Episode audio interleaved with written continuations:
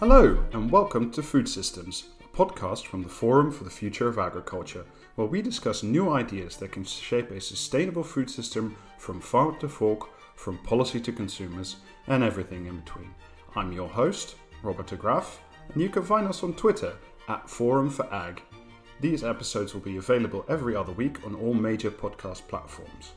Before we get started, we'd like to say a quick thank you to the FFA founding partners, the European Landowners Organization and Syngenta, as well as the FFA strategic partners, Cargill, the Nature Conservancy, Rabobank, Thought for Food, and the World Wildlife Fund. Please enjoy this episode.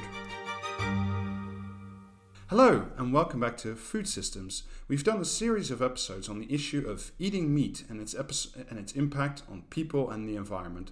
So today, I'm very pleased that we'll be going to be talking about one of the alternatives that's coming up. Uh, our guest today is Katharina Unger. She's the founder of Livin Studio and Livin Farms, both companies that specialize in edible insects and protein alternatives.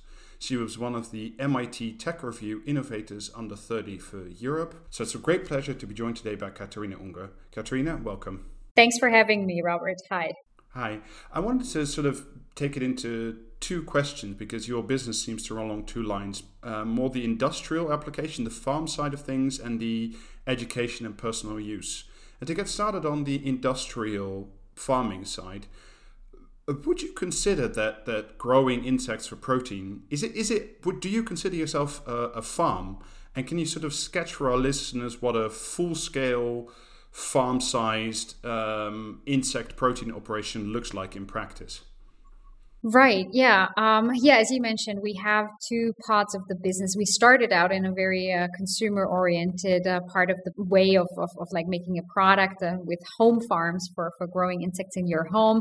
Um, but since 2019, we're really focused on the industrial technologies uh, specifically whether this is a farm or a or a feed producing operation or whatsoever is always a, little bit tricky. It always depends how you look at it.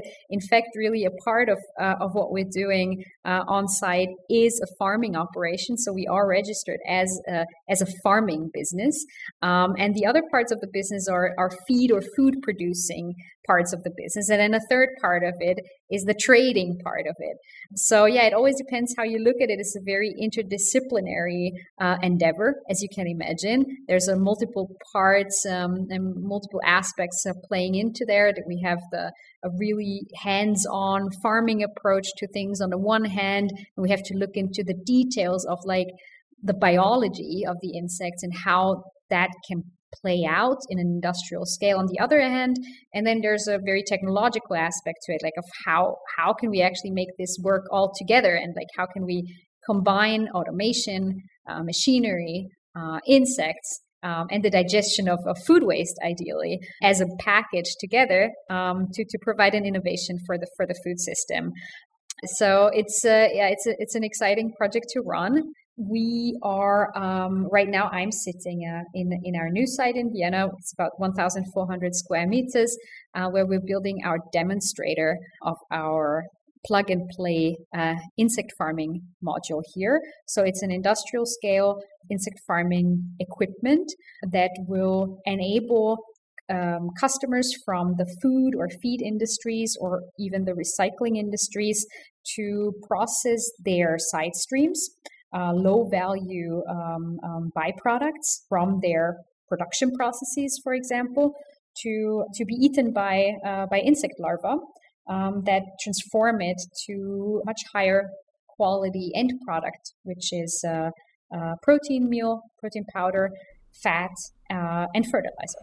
Well, this brings me sort of logically to the next question. I think people listening to this podcast when they think of insects, they will think of, of more sort of the, the, the human consumption, the home consumption. Can you just briefly sketch for our listeners what are the other applications for, for these proteins and what kind of interest is there? Yeah, of course. So, I mean, the lowest hanging fruit at the moment and what we're working on um, right now is really animal feed.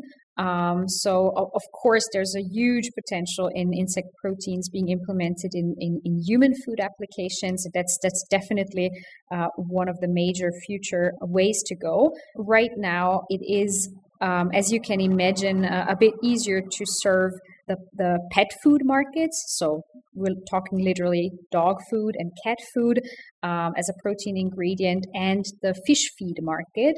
Um, so those are the two animal markets that are totally legal on a European level uh, to serve right now, and they're facing a major uh, protein shortage, especially. So in Europe, especially, we are only producing about 25% of of the proteins of the protein meals that are being used in animal feed locally. So so uh, a huge part of, of what we're feeding to animals here on the continent is actually imported from abroad, um, and it very often comes um, from the ocean. So in fact, five tons of ocean fish is needed to produce one ton of fish meal that then goes into uh, into various animal feeding operations. Um, so it's a very wasteful system. We, in terms of land use, we use two thirds of the land worldwide just to grow feed for animals. So fixing the the issue of of animal feed is a very large problem to solve. Um, and it's an it's a market that that is very welcoming to the idea of insects as a protein source. For the human food aspect, um, as as you can imagine, there are a bit more hurdles. This market is really growing as well. Uh, however, there are, of course, consumer acceptance hurdles that still need to be overcome.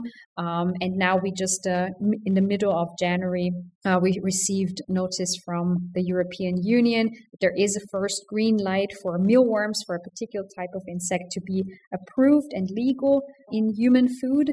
Um, so uh, yeah, diverging from the novel food aspects, we we we finally have it on the horizon that that insects uh, will be legal uh, to um, to feed humans as well. I wanted to uh, well, I wanted to get back into the consumer area in, in a little while because I do think it's it's fascinating. But as you say, the, the European Commission has John, just greenlit the, the mealworm for, for human consumption as, as well. This is part of the EU's new novel food regulation. Right now, do you feel that to further develop your business and, and expand this in Europe, um, is the current regulatory environment sufficient or is there things that you would like to, to see changed?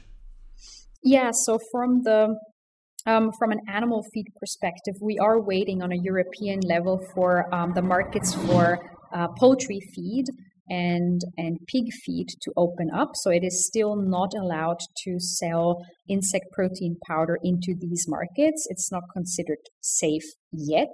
And once these markets open, which we know are being discussed right now and we know this is on the horizon then of course major markets are going to open. So i think yes on the regulatory end there are still a lot of things to do. The fish feed market the pet food market those are big markets but it will be a real game cha- changer once insects can be fed to poultry and and pigs as well. The, the second aspect to it is that that there is a regulatory hurdle in terms of the substrates that we are um, allowed to feed to insects. So we fall into the same regulatory framework as other livestock.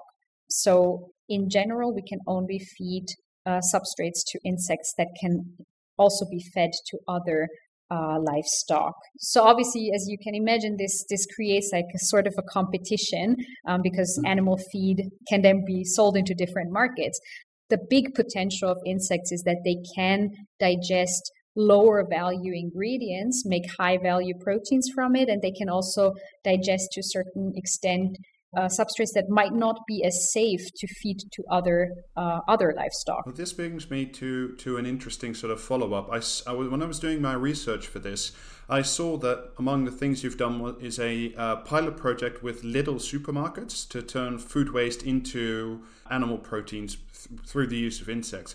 I was wondering what are the lessons you've learned from from doing that project is that something that can be replicated at scale using supermarket food waste through insects to create more protein Um, yeah, so this project was really um, about the fact that um, the, the, supermarket and many retail chains right now um, they have not um, separated their bakery waste specifically from the rest of the organic waste. So vegetable and fruit waste was being put together with uh, bakery waste, and then this created uh, something that could not be safely used as an animal feed. So what we did was we worked towards a separation, and actually in Austria nationwide, they then introduced as a result from our uh, from our project the nationwide separation of bakery waste from other organic waste streams, and therefore it became safe for us to feed bakery waste um, or old bakery to insects in order to use them as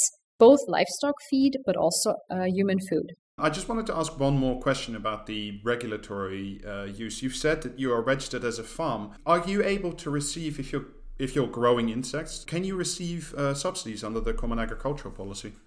That is a very good question, one that I ask myself. so far, we have not received any subsidies under, like, as a farming operation. We have received um, other national subsidies and uh, a European, a big European grant funding from the EIC, from the European uh, Innovation Council we just closed this recently. Um, so, as a business, uh, we have received subsidies, not as a farm yet, um, but we, we are looking into into those options right now. I wanted to turn now from sort of the, the more industrial side of things to the more at home consumer educational farms. Uh, one of the things that you've done is the this is the Livin Farms part, where you've started a, a Kickstarter for people to grow insects at home for consumption. Now, what is what is your expectation for, for people to to get one of these home insect farms out of the outside those who are essentially what I like to call pre-interested, i.e., people who who for some reason are already in this eating insect mindset? Right. Well, um, so on the Kickstarter back then, it, w- it was in fact really more than 800 people from around the world that pledged the Kickstarter. And as a, a Kickstarter campaign is a, is in, is effectively a pre-order campaign. So you you convince people to support you in in developing your project and in pre-ordering it. And as a reward for their pledge for their donation, um, they receive a product.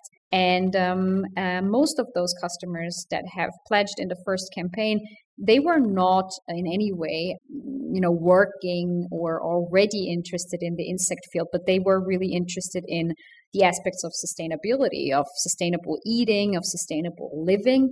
That's really the type of, of community that we were building. And now that we're transitioning into education, we brought out a second model um, of our Hive Home that we that we promoted back then. It's called Hive Explorer. So it's a much smaller model, specifically framed towards education. We developed a curriculum over 13 lessons that go through various aspects of sustainability, those are really the, the our community there is really willing to learn more about how they can lead a more sustainable lifestyle. Okay, so thing I was wondering if you could sort of talk me through the steps for a, a consumer at home who has one of these kits. Talk me through how I go from my drawer full of mealworms. How do I turn it into food? What kind of steps is it? Is it just like normal cooking? Right. Yeah. So, so I mean, first of all, um, I have to say that um, the goal of um, of this home mealworm farm that that we're currently distributing is, as I mentioned, rather education uh, than the cooking part of it. So there are is uh, much less of an amount that you can harvest from that unit as opposed to uh, our bigger unit that we sold before. However, in any case, um, uh, a lot of people still use use the worms that they grow for cooking, and the process for preparing them uh, in order to do so is to take them out of their tray. So they're in a sort of a sieving tray. So they're already kind of passively sieved.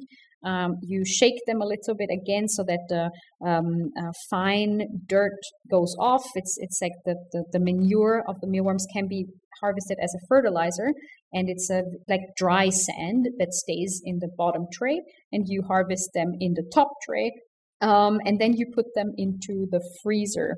That's um, that's the most humane way um, to put them to sleep. And then after a couple of hours, uh, when they're frozen, you can then boil them uh, cook them, fry them, dry them in the oven, for example, and grind them down to a powder. Um, there's really a variety of, of, of, ways how you can prepare them afterwards. This is an. It just brings me neatly on to my next question. You say you, you freeze them and then you sort of humanely dispatch them. Mm-hmm. Uh, is there a conversation going on? Because we talk a lot. Uh, certainly, when we talk about vegetarianism, I think a lot of people do that also for ethical and, and moral reasons about the consumption of, of animals. Uh, what do you consider about the ethics of eating insects? Is it is it something different from, from eating cows and chickens to you, or, or how does that? What what's the ethical side of it? Yeah, I mean, I mean that's a very interesting, a very a very important question indeed. Um, we ha- have to remind ourselves, of course, that uh, insects are living organisms. They are animals. They're not plants. They're not lifeless matter. Um, we are dealing with animals here, and they have to be treated ethically, and they have to be treated with respect. Um, and we have to be mindful of their well-being as well. Um, so there are, there are questions from from our community or from cus- potential customers coming up over and over again, saying, "Well, I'm a I'm vegan or I'm vegetarian. Can I eat insects? Is that suitable for me?" And then we always have to say that. Um, well, it is not vegetarian. It's not definitely not vegan. Um, it is an animal that you're eating, and um, and we have found out that actually quite a lot of customers that are vegan or are vegetarian can actually live with the fact of eating insects. Um, they cannot live with the fact eating other animals, but they can eating insects um, often for sustainability reasons um, because they see that there is is a reason why insect eating makes sense over eating or farming um, other types of livestock. And then, of course, there is also an ethical con- consideration which is more of a sensitive issue, I think. We know that um, insects are invertebrates, um, they're not mammals. They have a very different kind of biological system. Um, they experience pain in a very different way. They do not have central nervous systems. They don't have a central brain where pain gets processed in a similar way as, as in other animals. So um, they are very different from our from from our systems, and um, that's what makes it easier for for a lot of people to accept eating insects over other livestock. However, um, I have to say that of course this is still ongoing research, and we have to be very mindful of um, always updating ourselves of um, you know what is currently um, the status of information that we have on on how pain uh, works uh, in insects. Um, in addition, maybe what I can say is that that uh, insects also have a very very different very different needs. So uh, as you know, cattle or pigs they need space to roam around. They need a they need companions. They need uh, um, they need space and fresh air. Um, insects love to live in dense spaces. They actually like to live in uh, in what we would call like mass farming. They need other insects to touch their bodies in order to develop their skins. So you need a certain density of, of farming insects in order for them to even thrive. So the framework of in, in, of farming insects industrially as opposed to other animals, it's a very different ballgame here that we're talking about. This brings me well, we're coming up to the uh, to the end of the podcast, but before I ask you the the final question, I just wanted to bring up one last thing. When I was doing my reading around the issues of eating insects and, and looking at your company and others, the the selling point uh, often seems to be about low emissions, sustainability, low impact on the environment, etc. But we've seen these sorts of selling points before low carbon, more sustainable. And it's never, not many of these things really break through in the mainstream. So, how how are we going to make these insect proteins how how are we going to make them break through on the on the open consumer market the breakthrough is in in the mainstream a breakthrough is often considered something that happens overnight because uh, because maybe a large part of the consumers are in the unknown about something for a very long time and then suddenly it seems to be there everywhere uh, while in fact a lot of the food foods that we see around, that we have, that we consume on a daily basis, they have been in the works for a really long time. If we only think of tofu, uh, of soy based products, um, it has been a niche for a very, very long time and only maybe for 20 years, even if you consider first movements in the US that, that promoted it uh, very publicly, then only in the in the last couple of years has it really become a, a, mainstream product that is very widely accepted. We shouldn't be too illusional that um, that something like insects will break through, you know, also overnight. No, it takes a lot of time, but it has changed already tremendously since I first started to work uh, with insects in 2012, 2013, where literally no one at an event where I asked, "Have you eaten insects before?" Almost no one raised their hands. Um, that now, like seven years later, you can hardly find people who have not tried it yet or who have not at least read about it or heard about it. So it does take a long time until it trickles down to every single person. It becomes something we call mainstream. Um, but it will eventually happen. Like one aspect is that it just takes time. And the second aspect is that it takes the right products. Right now, I think it, it hasn't been the case yet. There has been a lot of developments, but we have not yet kind of reached that level where something is really addictive, you know, so that you want to have it again. Also, um, in order to get into the mainstream, it has to be accepted as an ingredient. Um, so something that is on the ingredients list but might not be necessarily promoted as the insect bar. You know, no, it's just it's a protein bar based on insects maybe or it's a or it's a protein product that includes this animal insect protein um, that is very beneficial for your for your body and has very functional benefits. And with the EU giving the green light to mealworms as an as a human food ingredient there is a huge a major step uh, is being done um, towards that direction. Once this is finally absolutely through and legal then we can go ahead and actually use it as an ingredient in applications where won't have the common ick factor anymore. Um, this brings us to the, the end of the podcast, and we always ask the, the same question of everybody who comes on. And I will ask the same to you, which is if you could give one answer to make the food system more sustainable, more climate friendly, more environmentally friendly, what would it be? And I'm going to take eat more insects uh, off the table because that's what we've just right i would say i would say if i have to focus on a one single thing then it's try to reduce food waste in the first place uh, Katharina Unger, founder of Livin Studios and Livin Farms, thank you very much for joining Food Systems today. Thank you very much for talking to me, Robert. Thanks. You've been listening to an episode of Food Systems, a podcast brought to you by the Forum for the Future of Agriculture. Look for us in two weeks when we release our new episode. And in the meantime, please don't forget to subscribe on your podcast app as well as on Twitter at ForumFag for updates on this podcast, news, as well as FFA events. Please check out our website www.forumforagriculture.com for more great content. Thank you for listening and enjoy your day.